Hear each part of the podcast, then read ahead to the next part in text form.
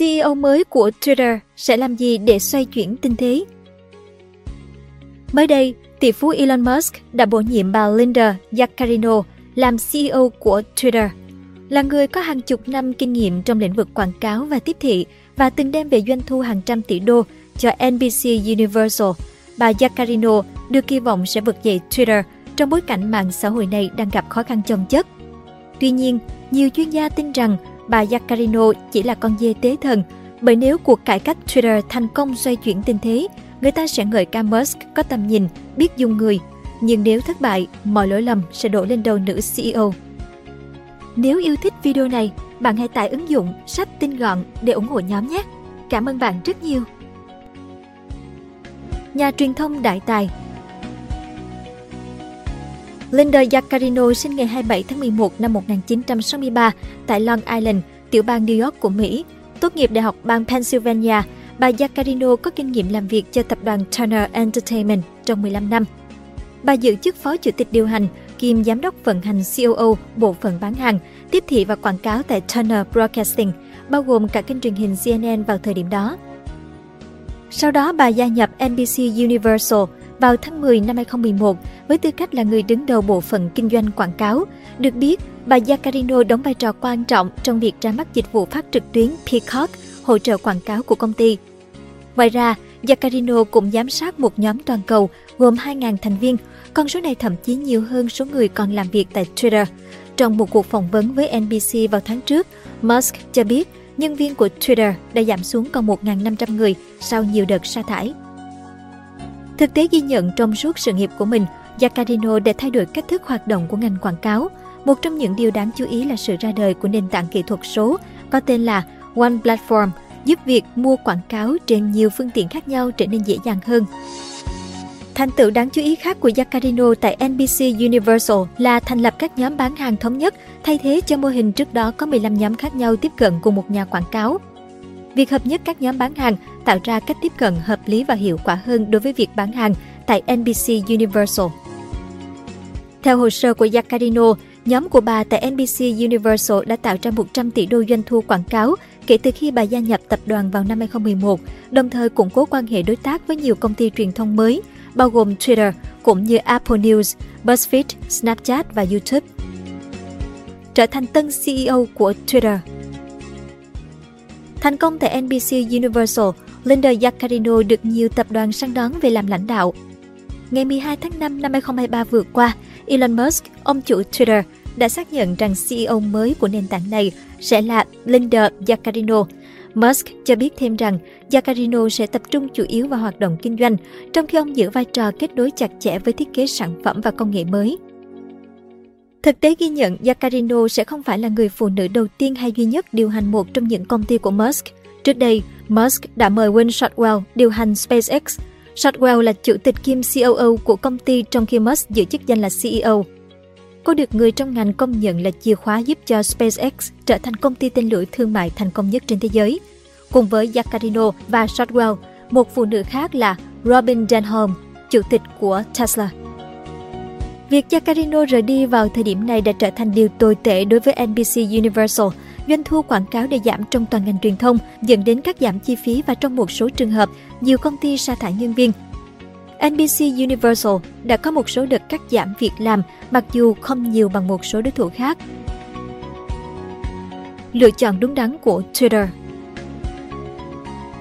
Kể từ khi tiếp quản Twitter sau vụ mua lại đinh đám hồi tháng 10 năm 2022, Musk đã chứng kiến nền tảng này lao dốc về doanh số quảng cáo, lĩnh vực chiếm tới 90% doanh thu của hãng trước đó. Trong số 100 đối tác quảng cáo lớn nhất của Twitter trước đó, có đến 37 đối tác không quảng cáo trên nền tảng này trong quý 1 2023. 24 đối tác khác thì giảm ít nhất 80% chi tiêu cho quảng cáo trên Twitter. Vì vậy, việc mời Jacarino được nhìn nhận như cách để Musk cứu vãn tình thế. Dave Capanelli, giám đốc đầu tư của công ty mua phương tiện truyền thông Horizon Media nói rằng Tôi nghĩ cô ấy sẽ giúp trader biết được các nhà quảng cáo cần nhìn thấy điều gì để quay trở lại nền tảng này từ góc độ an toàn thương hiệu. Thực tế thì Jacarino nổi tiếng với các chiến thuật đàm phán cứng rắn, nhưng cũng rất mềm dẻo và khéo léo, được những người trong ngành truyền thông mô tả là một chiếc búa nhung. So với Elon Musk, phần lớn sự khác biệt của Jacarino đến từ phong cách cũng như cách tiếp cận vấn đề. Trong buổi giới thiệu hồi năm 2018 của NBC Universal dành cho ad buyers, những người chủ động tìm đến các phương tiện truyền thông để quảng cáo, Jacarino mặc một chiếc váy được thiết kế riêng bởi nhà thiết kế Jason Wu. Cùng năm đó, bà cũng tổ chức một bữa tiệc dành riêng cho khách hàng và lãnh đạo các thương hiệu lớn tại khách sạn Baccarat. Ở trụ sở chính của NBC Universal, Jacarino giữ một ngăn tủ đặc biệt chứa đầy quà tặng, từ nến cao cấp đến chăn len cashmere để tri ân khách hàng vào những dịp đặc biệt. Một phần chi phí do chính bà Yacarino chi trả. Không dừng lại ở đó, Linda Yacarino còn tổ chức một chuyến đi tới Canavia Health Spa Tony ở Nam California dành riêng cho Ad và các nữ tiếp thị hàng đầu. Điều này phần nào cho thấy mối quan tâm đặc biệt của bà đối với các chiến dịch quảng cáo nhằm mở rộng thương hiệu. Trước thời Elon Musk, Twitter được biết đến là một trong những nền tảng nỗ lực thu hút các nhà quảng cáo. Ví dụ tại sự kiện Cannes, công ty sẽ cử khoảng 100 nhân viên và chi vài triệu đô để chiêu lòng khách quý. Các sự kiện của Twitter cũng có đối tác là Spotify hỗ trợ. Tuy nhiên, nỗ lực trấn an ngành quảng cáo, lĩnh vực vốn chiếm phần lớn hoạt động kinh doanh của Twitter, đã nhanh chóng bị lu mờ ngay từ những ngày đầu tiên Musk trở thành chủ sở hữu mới.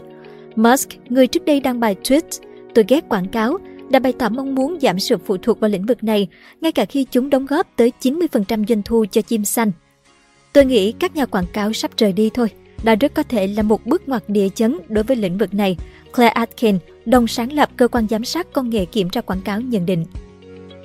Thách thức đặt ra với bà Yacarino chính là bản tính khó đoán của Musk. Ai nấy đều thắc mắc rằng bằng cách nào một nữ tướng coi trọng quảng cáo có thể ngồi cùng thuyền với CEO không mấy coi trọng chiến lược này. Rất may, Elon Musk mới đây đã mở lòng hơn với quảng cáo. Ông xác nhận Tesla, hãng xe điện vốn lảng tránh mọi hình thức quảng cáo thông thường, sẽ thử làm điều này để đánh bật các đối thủ cạnh tranh. Tỷ phú Elon Musk nói, chúng tôi sẽ thử một chút quảng cáo và xem nó có khả quan không. Dê tế thần của Elon Musk Linda Yaccarino có thể là chính xác những gì mà Twitter cần, nhưng theo các chuyên gia, liệu CEO mới có được sắp đặt để thất bại hay không? Chưa đầy 2 tháng sau khi mua Twitter với 44 tỷ đô, Musk đã tuyên bố bất cứ ai tiếp quản vị trí CEO của công ty chắc chắn rất thích đau đớn. Sau đó, ông hứa sẽ từ chức ngay khi tìm được người thay thế đủ ngu ngốc để muốn công việc này. Theo logic này, Linda Yaccarino trong mắt của Musk hẳn là người hội tụ đủ cả hai tiêu chuẩn đó. Kể từ khi tiếp quản Twitter, Musk bị cáo buộc chẳng làm được gì ngoài việc tạo ra sự hỗn loạn. Ông bắt đầu ngày đầu tiên bằng cách sa thải các giám đốc điều hành hàng đầu của công ty, sau đó là khoảng 80% nhân viên của công ty này. Điều này đã khiến cho Twitter có ít kỹ sư hơn rất nhiều để đảm bảo trang web hoạt động trơn tru và ít người kiểm duyệt nội dung hơn, vốn giúp loại bỏ ngôn từ kích động thù địch, hành vi tàn ác với động vật và hình ảnh bạo lực.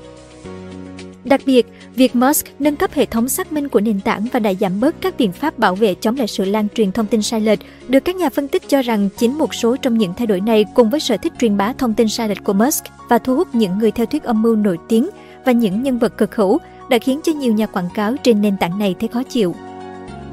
Kể từ thời điểm tên của Yacarino được xác nhận, các chuyên gia trong ngành quảng cáo đã ca ngợi quyết định này là đúng đắn và có lẽ để đưa Twitter hướng tới sự ổn định và có lãi. Tuy nhiên, với tình hình của Twitter hiện tại, liệu Yacarino có thể xoay chuyển tình thế hay sẽ đi vào vết xe đổ của bà Marissa Mayer? Trước đó vào năm 2012, Yahoo đã quyết định mời cựu giám đốc cấp cao Marissa Mayer của Google trở thành CEO. Đây là quyết định bất ngờ bởi Yahoo khi đó đang đứng bên bờ vực sụp đổ và rất cần nhà lãnh đạo đủ tài ba để có thể xoay chuyển tình thế. Bà Mayer được mời về cùng với những lời có cánh, nhưng bà chỉ trụ được vị trí này đúng 5 năm trước khi Yahoo bị sáp nhập vào Verizon với mức giá rẻ mạt là 4,8 tỷ đô. Oai oăm là Yahoo đã bị phá nát từ trước bởi hàng loạt những quyết định sai lầm của những người tiền nhiệm, nhưng chính CEO Mayer lại là người bị chỉ trích nhiều nhất. Thật dễ dàng để đổ lỗi cho người phụ nữ khi mọi thứ thất bại. Mọi người vẫn bị ảnh hưởng bởi sự phân biệt giới tính khi phán xét, qua đó khiến những nữ CEO gặp nhiều rủi ro hơn – cho dù họ có đóng góp thế nào cho công ty đi chăng nữa, Phó giáo sư Joe Allen Posner của trường đại học Santa Clara nhận định. Phó giáo sư Posner tin rằng việc Musk bổ nhiệm Jacarino làm CEO Twitter mới cũng tương tự khi ông đã gần như phá nát mọi thứ rồi mới giao cho bà đi đổ võ.